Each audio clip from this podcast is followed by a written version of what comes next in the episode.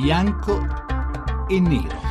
Le 18 e 13 minuti, benvenuti a Bianco e Nero. Questa sera parliamo delle elezioni che si sono svolte qualche giorno fa nel Regno Unito. Ne parliamo un po' a distanza dai risultati che come sapete hanno reincoronato David Cameron, leader conservatore, eh, come primo ministro del Regno Unito. Ne parliamo, ne parliamo, dicevo, un po' a distanza da quei risultati perché nel frattempo in Italia, ma anche in Europa, si è aperta una lunga e profonda riflessione sul senso di questo voto che ha visto visto duramente sconfitti i laburisti di Ed Milband, scomparsi quasi i, i liberali di Clegg, in difficoltà anche gli euroscettici di Nigel Farage, insomma una, uh, un voto in uh, Regno Unito che ha messo in discussione anche i sondaggi e che ha aperto in Italia e in Europa una discussione su uh, insomma, il destino della sinistra europea e il destino della destra europea, facendo riflettere anche i partiti, gli analisti, i giornalisti eh, su cosa, eh, quali indicazioni trarre da questo voto così importante per una nazione chiave negli equilibri europei. Noi questa sera parliamo proprio di questo e anche per approfondire un po' le letture che si fanno a destra e a sinistra su questo questo risultato e per farlo abbiamo direi due ospiti di eccezione che ringrazio moltissimo. Emanuele Maccaluso, che saluto, buonasera senatore. Buonasera, grazie. E l'onorevole Antonio Martino di Forza Italia, buonasera professore. Emanuele, mi fa piacere essere con te. Bene, sono contento che siate contenti di essere insieme, ma spero anche che un po' abbiate da incrociare le vostre spade. Prima di cominciare, come sempre, la scheda di Daniela Mecenate. Si è votato il 7 maggio nel Regno Unito e le sorprese non sono mancate. A dispetto dei sondaggi che lo davano in difficoltà, David Cameron, leader dei conservatori, ha conquistato la vittoria con 331 seggi, 28 in più rispetto alle ultime elezioni, che gli danno quindi una risicata maggioranza che a Westminster è di 326 seggi, ma sufficiente per essere il partito che può governare. Quasi scomparsi i liberal-democratici che perdono 49 seggi, ma la sconfitta più bruciante è stata quella dei laburisti guidati da Ed Miliband, che si è subito dimesso, in calo di ben 25 seggi un solo scranno allo UKIP di Nigel Farage che guida gli euroscettici, mentre arriva a Westminster il ruggito di Edimburgo. Il partito nazionalista scozzese si aggiudica ben 50 seggi, pur avendo ottenuto a livello nazionale il 5% scarso dei voti. Sono gli scherzi del sistema maggioritario puro che ora il 60% degli inglesi chiede di cambiare per passare al proporzionale. Ma a parte il dibattito interno sul sistema elettorale, che in Gran Bretagna è sempre lo stesso dal 1885, ci si chiede adesso cosa cambierà per l'Europa e cosa cambierà nella politica inglese. Per qualcuno è la sconfitta del Partito Laburista a dover far riflettere di più sulle difficoltà dei partiti di sinistra in quasi tutti i paesi europei, tranne l'Italia.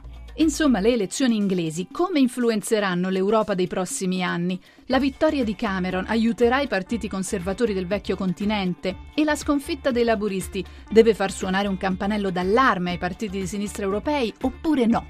Bianco o nero?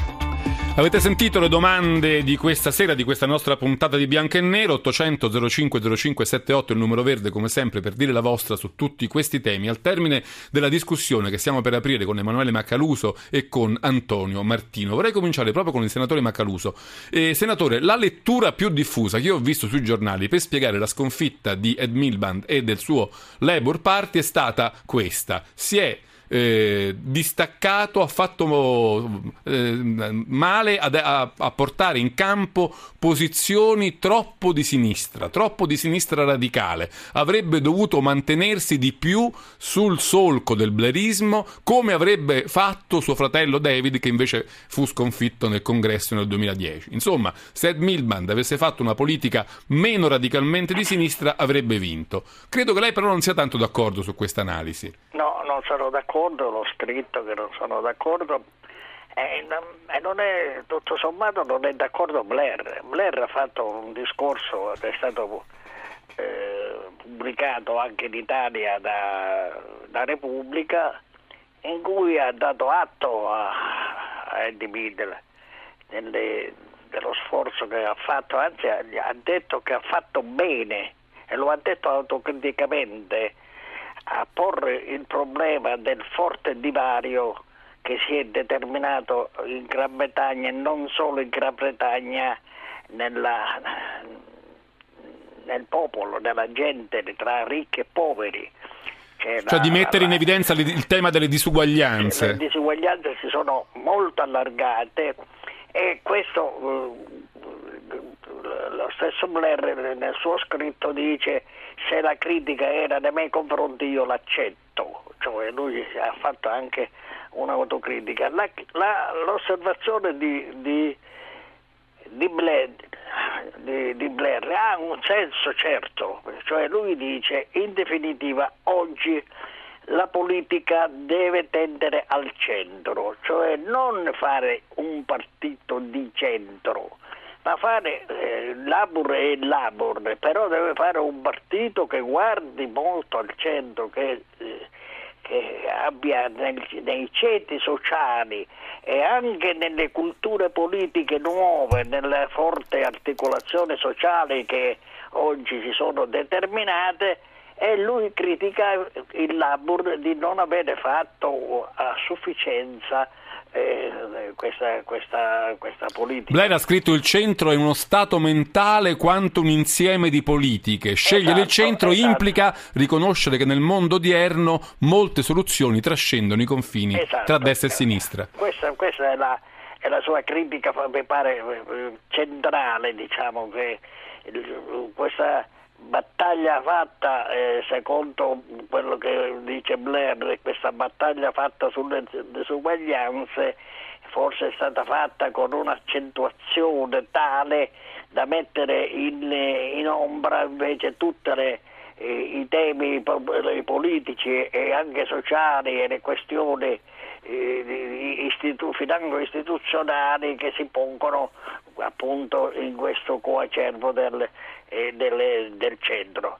Quindi io penso che siccome il Partito Laburista è un partito, non è una, una cozzaglia, ed è un partito abituato a fare congressi e a discutere come appunto eh, avete ricordato eh, eh, eh due fratelli si sono, si sono scontrati in un, in un, congresso e per pochi e per pochissimi voti, voti sì. Eddie vinse. Quindi ora ci sarà un congresso, anche lì Eddie si è dimesso, David mi pare che ha detto che non vorrebbe più rientrare e quindi si apre un, un, un dibattito sulla leadership legata anche qui sempre legata a un progetto politico, perché un grande partito vince o perde deve avere queste caratteristiche. Su questo ci torniamo, Baccaluso, cioè avere, lei lo ha scritto, un partito deve in qualche modo avere una sua visione del mondo, ma su questo ci torniamo tra un momento, perché volevo invece chiedere ad Antonio Martino, secondo lui, che cosa dice alle, diciamo, ai partiti di, di destra, di centrodestra europei e in particolare, perché è più interessante, che cosa dice al centrodestra italiano la vittoria di Cameron? Ma io vorrei ricollegarmi a quanto ha detto Emanuele Macaluso, perché questo mi consente poi parlare anche del centrodestra. C'è una profonda differenza fra il governare dal centro e il governare per il centro. A decidere le elezioni è sempre il blocco degli indecisi sono quelli che prima di decidere per quale dei due lati votare vedono di capire bene i programmi ed è questo blocco che si sposta, una volta fa vincere il partito di destra, una volta il partito di sinistra. Governare dal centro significa tenere conto dell'esistenza di questo blocco di persone che stanno in mezzo. Governare dal centro è tutt'altra cosa, è quello che faceva la democrazia cristiana, che essendo al centro dello schieramento e quindi avendo spaccato in due le opposizioni, da una parte i comunisti, dall'altra i missini, che non potevano quindi offrire un'alternativa al su, alla sua egemonia. Bloccava il sistema in qualche eh, modo. Restava, restava. Che cosa dice questo per i partiti di centrodestra? Qui dice, primo, governare per il centro non significa annacquare le proprie idee perché possono essere accettate da tutti. Ronald Reagan ha governato per il centro, è riuscito a fare la più radicale riforma tributaria nella storia degli Stati Uniti con un congresso a maggioranza democratica, ma lui aveva in mente le aspirazioni, i valori, gli interessi di quella gr- grande massa di elettori di centro che hanno compreso quello che lui voleva fare e quindi erano favorevoli. I democratici questo lo sapevano ed è per questo gli hanno consentito di farla. Quindi non, essere di centro non significa dare torto sia a destra sia a sinistra, noi siamo moderati, ma niente affatto. Ronald Reagan non potrebbe essere definito come un moderato, era uno che aveva una visione politica chiara, precisa e che era stato in grado di farla comprendere ed accettare. Per il centrodestra italiano, il fatto che il risultato per la UKIP, il United Kingdom Independent Party, il partito di Nicholas Farage, sia stato deludente, dovrebbe suggerire che l'anti-europeismo urlato non ha il fiato lungo. L'anti-europeismo urlato può avere un successo momentaneo, ma quello che serve è un'analisi corretta, concreta e credibile dei guai dell'Unione Europea che esistono, dei problemi dell'europeismo. E che Cameron che certamente vede, Cameron no? non era meno critico dell'Unione Europea di Farage, solo che ha presentato le cose in modo enor- enormemente più razionale. Una delle ragioni del successo dei conservatori, secondo me, è stata proprio la proposta di sottoporre al referendum popolare l'uscita o meno dall'Unione Europea. La fermo un momento Martino perché volevo tornare da Macaluso per approfondire il tema che lui aveva appena affrontato. Insomma, lui dice anche in articoli che ho letto e che ha scritto, un partito di sinistra, un partito laburista, vince se propone al suo elettorato una visione del mondo, se porta il suo elettorato anche, diciamo, in qualche modo a connettersi con elettorati omogenei in altri paesi, cioè se dà anche un afflato internazionale alle sue posizioni. In questo il Labour forse non è stato abbastanza capace. E Macaluso in un suo articolo diceva oggi soltanto il Papa propone una visione del mondo, i partiti non lo sanno più fare. È così? È così, così. Io credo che la, la crisi del socialismo europeo, perché c'è una crisi, diciamo le cose come stanno, c'è una crisi del socialismo europeo, sia dovuto a questo, um, ristret- a questo restringersi delle politiche nazionali che eh, senza, avere, senza coordinarle e senza adeguarle anche alle, a, a, una visione, a, una visione, internazionale. L'ultimo fiato dei, dei socialisti fu quello che diede Brandt, quando Brandt era presidente dell'internazionale socialista nel 1980 fece quel bellissimo documento sul terzo mondo in cui coordinò poi il, l'insieme del socialismo e financo per le guerre gli diede una, una, un'adesione che perché Brandt mica non guardava ai problemi della Germania, ma vedeva anche i problemi del mondo. Ora guardiamo un po' le cose come stanno andando.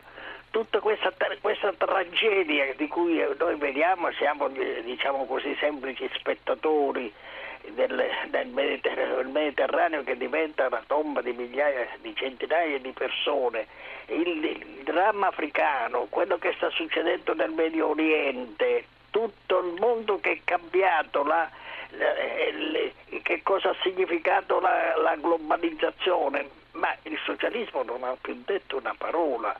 Io, no, Ma quelle case europee, il PPE, il PSA, anche quelle sono un po' finzioni eh, eh, allora. No, no, io, io, penso che si sono rattrappiti, si sono rattrappiti, ognuno guarda, in Germania fanno l'accordo con la Merkel, è benissimo, io ne dico le, le politiche nazionali, ma senza una visione generale, che cos'è il socialismo? Il socialismo